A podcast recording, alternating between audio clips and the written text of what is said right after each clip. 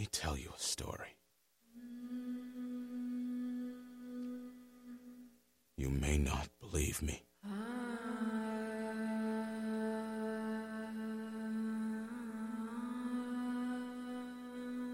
I barely believe it myself. But I can't dispute what my soul knows. Peter! John! It's all true.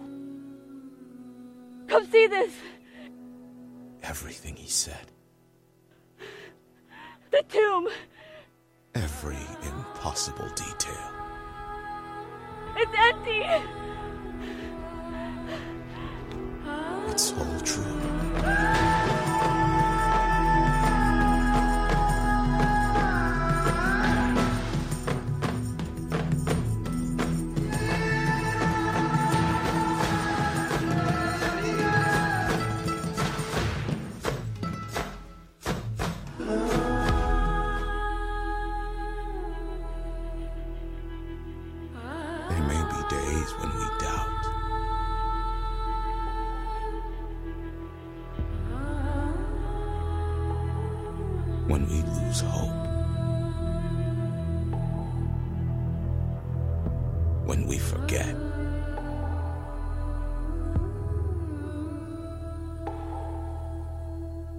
There may be days when we deny. I don't know him. When our faith loses its footing. You have me confused. I don't know him. and we stumble along our way. I said I don't know him!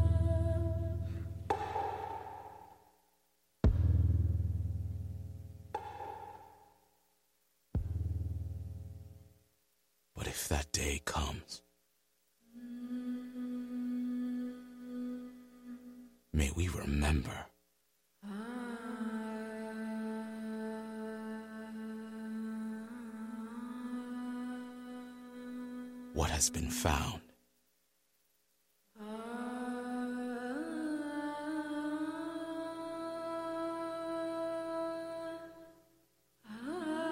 What has been defeated? What has been forgiven?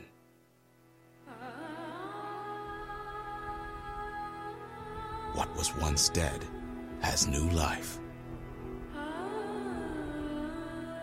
What was once old has been made new. What was once finite has been made eternal. May we remember and follow the risen way.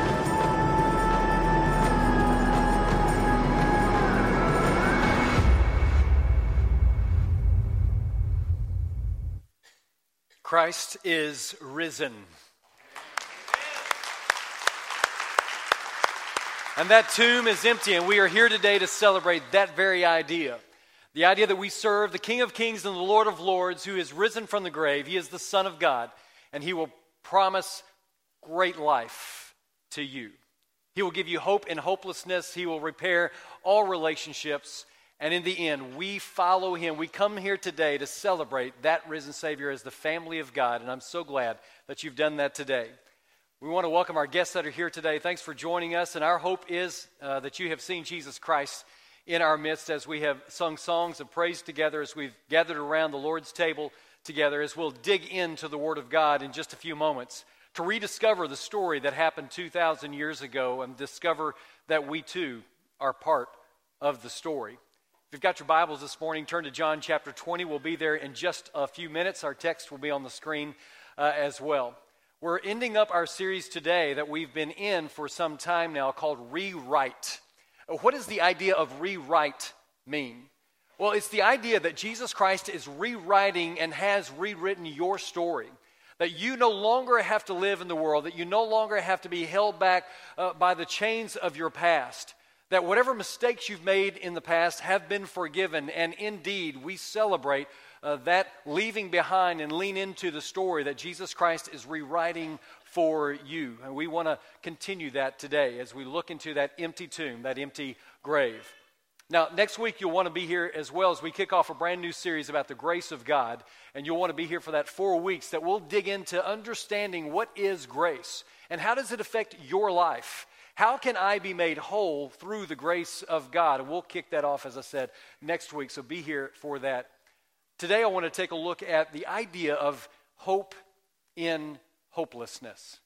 My guess is that you've found yourself in your own life in places that have seemed hopeless before, places where you feel like you painted yourself into a corner and maybe things weren't going to turn out like you had hoped they would.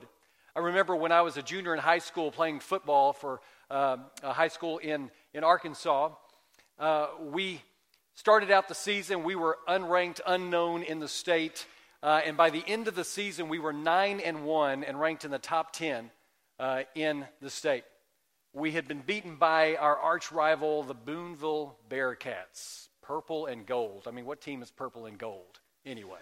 Sorry, TCU, I know you're purple. But we had no idea at the beginning of the season this was going to work out this way. We were hopeless. We were going to get out there and play football, work hard, but we had no idea we'd end up at the state playoffs. And that's exactly where we found ourselves when the regular season was over. And who do we draw as the first team to play? The Booneville Bearcats. The only team that beat us all season long, and they beat us by three touchdowns. It was a difficult pill to swallow after we had won, and we were nine and one. But we got psyched up. We decided, you know, this may seem like a hopeless case. We're going to head to the state playoffs, play them on their field. And so we got ready for the event. Halftime at that playoff game, we were ahead seven to nothing, and you could have heard a pin drop in that stadium. What?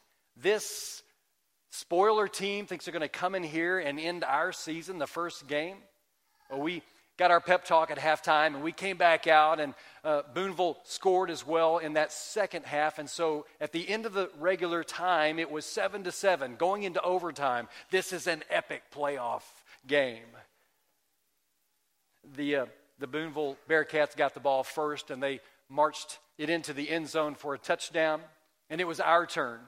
And so we took four downs to get close to the end zone. On that fourth down, our quarterback threw the ball to a guy by the name of David James.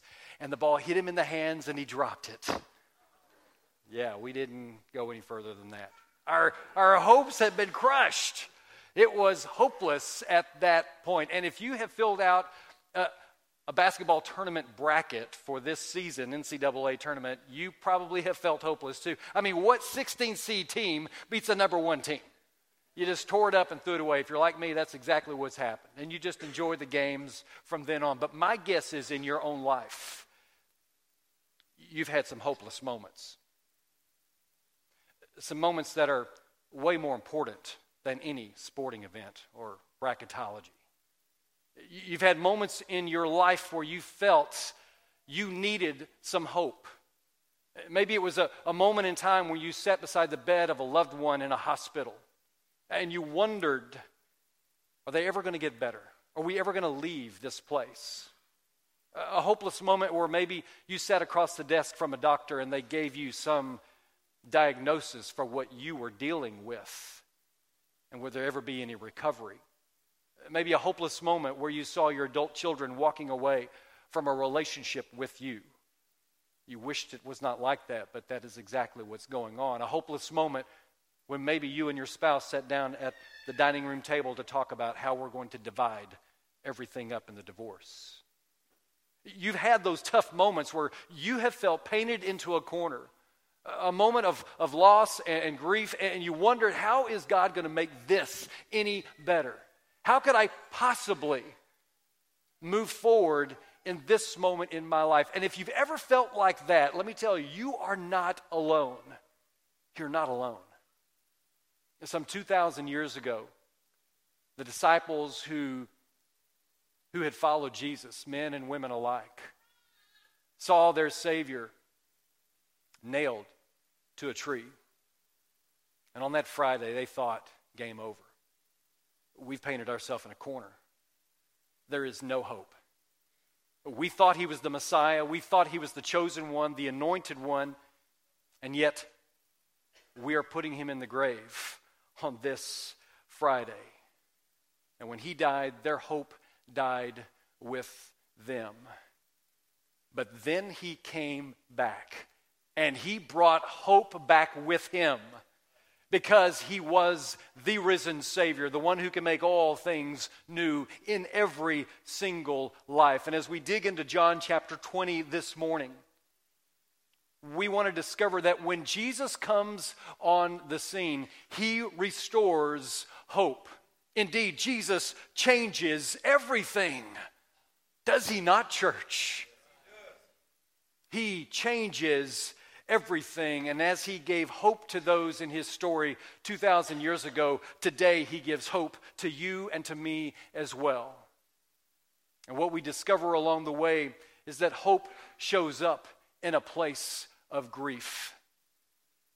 There have been moments in your life where you have grieved the moment, where you have worried and been anxious, where tears have been shed. And in that moment, Jesus is on the scene.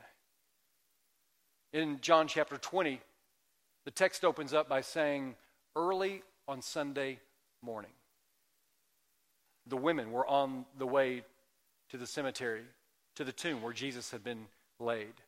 You see, it was the Sabbath on Friday coming quickly, and so they just had to put him in a tomb. They didn't really have time to prepare his body for burial, and so they were on the way back early in the morning. It was dusk. Things could just be made out on the roadside. There was fog in the air, and they were carrying all the, the spices and oils that they would need to take care of Jesus' body before they wrapped him permanently and put him in the tomb. Uh, only, only this day was, was a little different they got to the tomb, to the cemetery, and in the distance they saw wait, something's not right because the stone was not there on Friday. It's been moved. And so they rush to the entrance of the tomb and they look in to see that Jesus' body is no longer there either. And the women cry and, and they panic. They wonder what they're to do.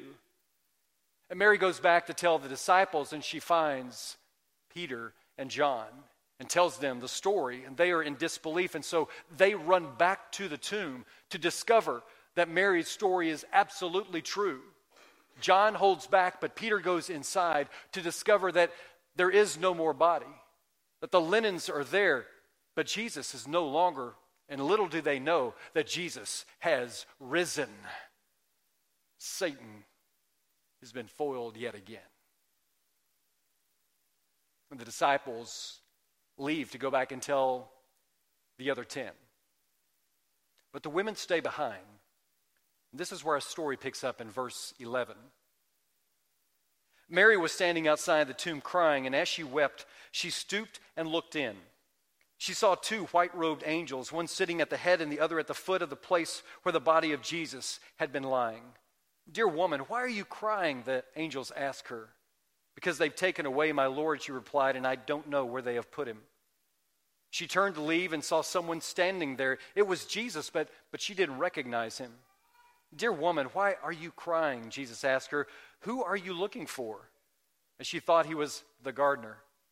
Sir, she said, if you've taken him away, tell me where you have put him, and I'll go and get him.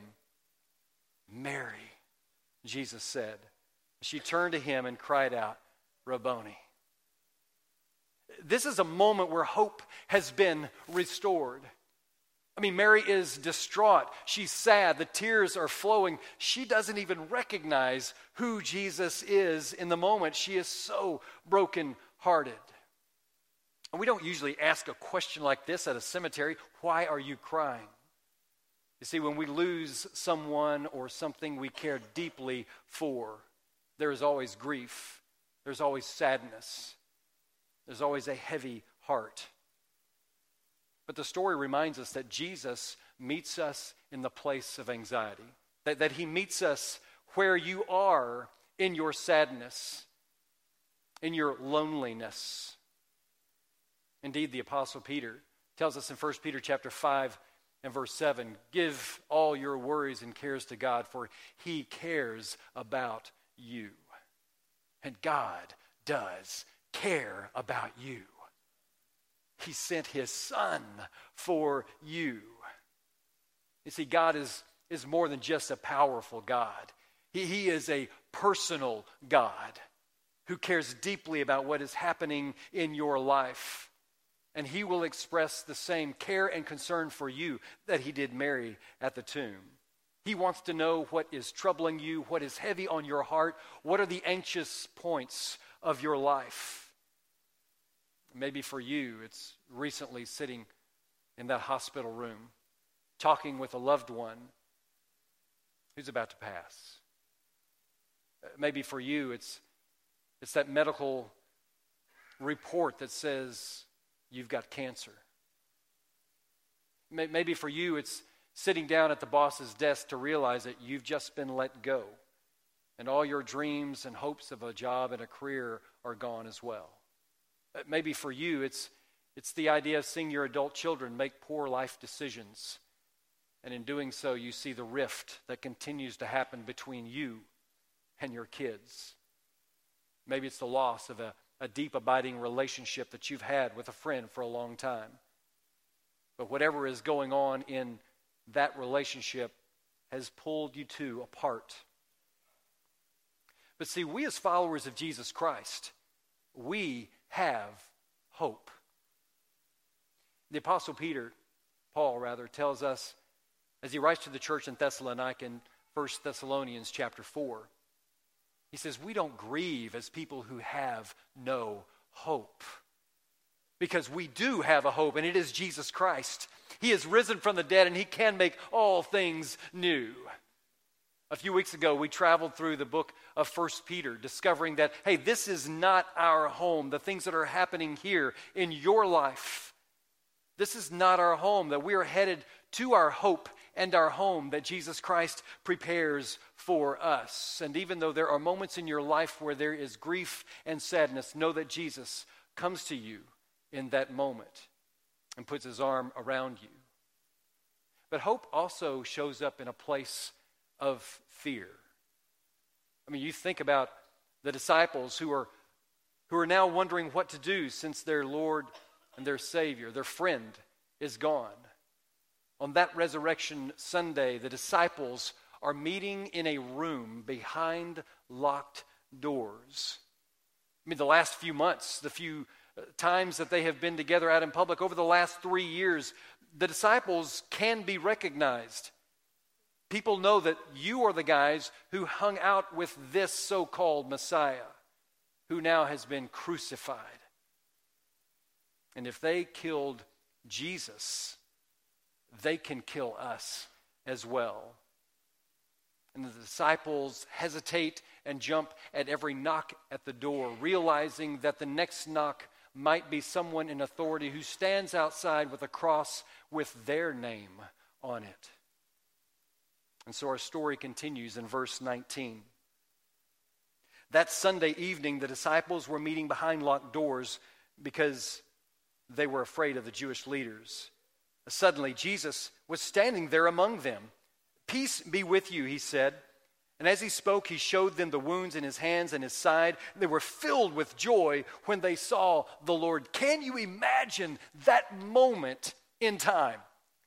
You are mourning that your friend, that your Savior, the Messiah, has been killed. You saw it happen on Friday, and yet there he stands in your presence, talking to you, excited to see you. Can you imagine the tears of sadness turning to tears of joy, realizing that the King has risen? I mean, locked doors are no barrier for someone who just robbed his own grave. Jesus stands before his followers alive and vibrant. The transformation in his disciples must have been tangible and incredible. They were huddled in fear in this locked room, but these are the same disciples who will eventually change the entire world. And fear was placed, replaced by hope in a resurrected Savior they will end up being martyred for that resurrected Savior. Now, let, us face it, church, we all have fear. We have things that we are afraid of.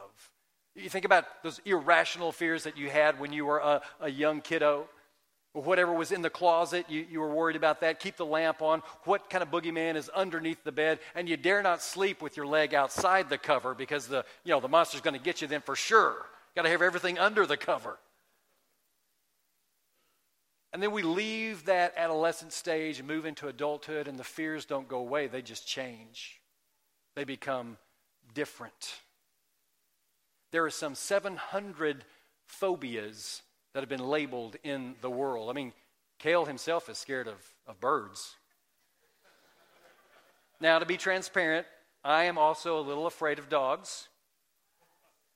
But there are other folks who are scared of heights, they're scared of crowds, they are afraid of public speaking, afraid of spiders and snakes. I mean, think about Indiana Jones snakes. Why does it always have to be snakes? You've seen those movies. Maybe for you, it's a fear of moving into a new job. Maybe it's the fear of moving to a new town or a different location in town. Maybe for you, it's the fear of creating new relationships in, in a different neighborhood or a workplace. But one of the strongest fears that we have as created beings is the fear of death or the fear of the unknown.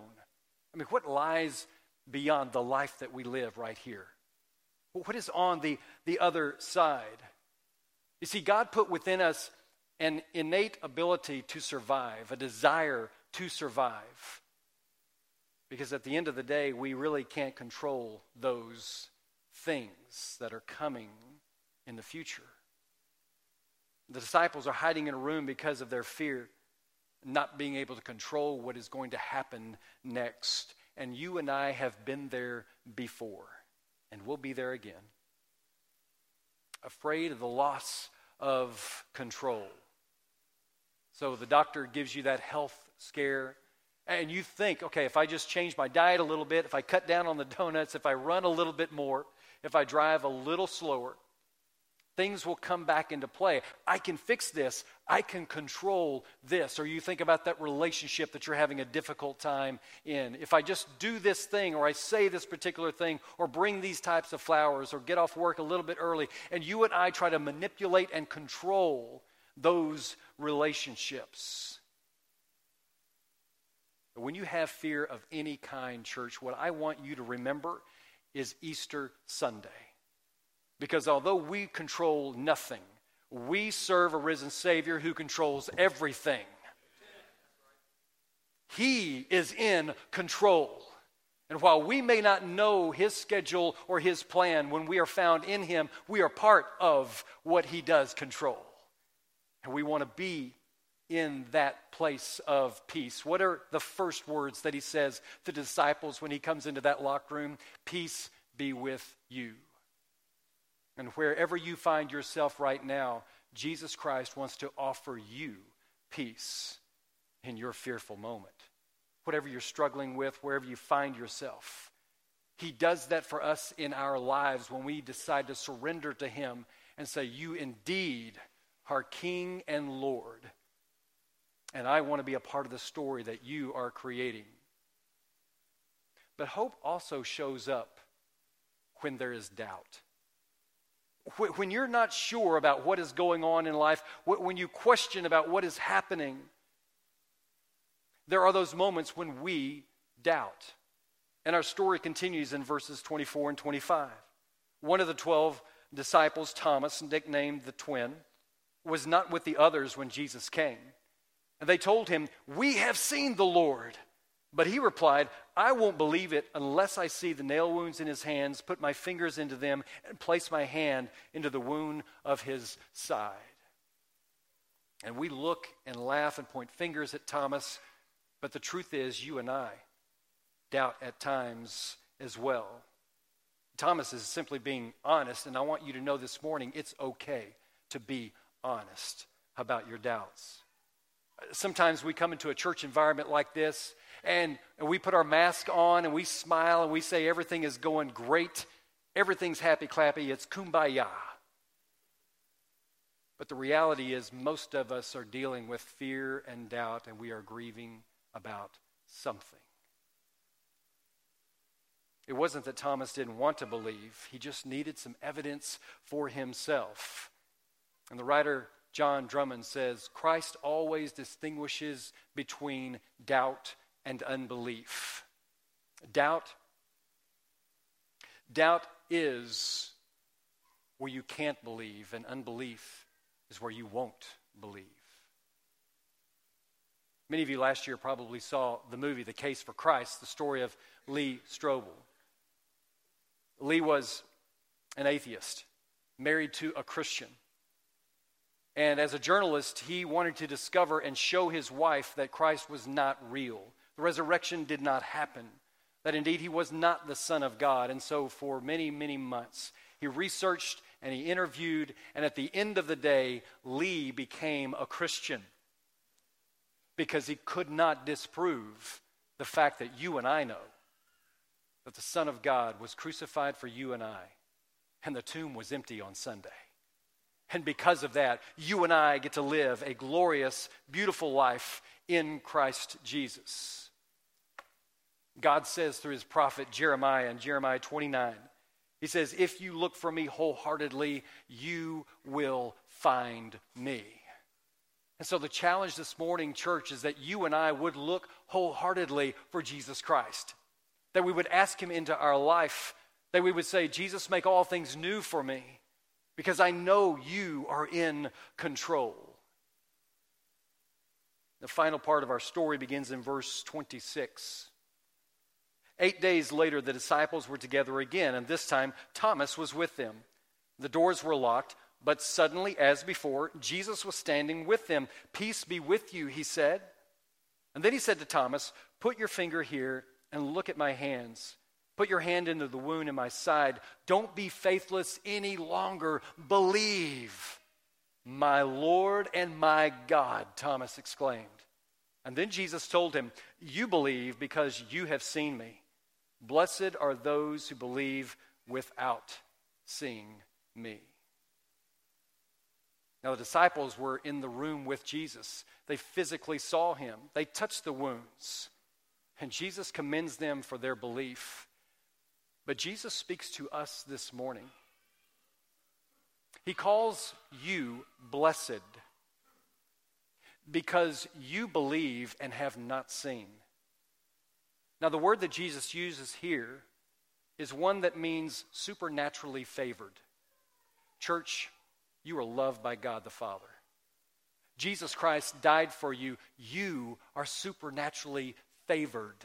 You are blessed beyond measure. Jesus can conquer anything in your life. He can do anything. Whether you're dealing with grief, sadness, loneliness, loss, anxiety, whatever might be happening in your life, Jesus Christ wants to be your Lord and Savior. He wants to pull alongside you in your story put an arm around you and remind you that you are not alone. You see, Jesus didn't just come to conquer the grave. No, he, he came to bring life where there is death. He, he came to bring light where there is darkness. He, he came to bring a non guilty verdict to those of us who are guilty. He came to bring life to us, church. He wants to make all things new in your life. He wants to rewrite your story. And so, this morning, church, as we lean into the story of Jesus Christ and that empty tomb, the question remains for you and for me will we let Him rewrite our story? Will we lean into what He is doing in the world and in us so that we can indeed have peace and joy and love? It's a way better script than the world is writing, I'll promise you that. And so this morning, as we call the praise team back to the stage, the challenge is for you this morning that you will lean into the story of Jesus Christ. That maybe right where you stand as we sing this song in a few moments, you will make a recommitment in your heart to who Jesus Christ is to you and to follow him even closer than you ever have before. As uh, we sing this song, our shepherds and their wives will be gathered around the wall of this room. And, and I want to encourage you as we sing, maybe you need a prayer in your life.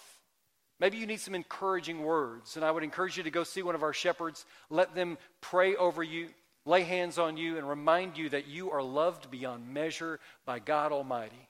That His Son Jesus Christ paid the price for whatever guilt and sin is in your life.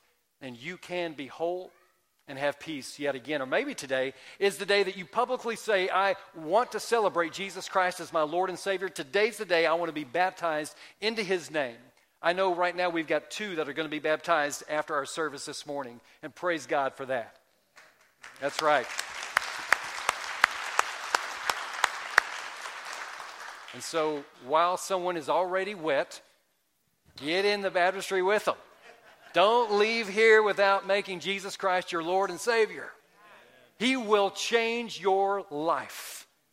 Let's stand and sing about it now.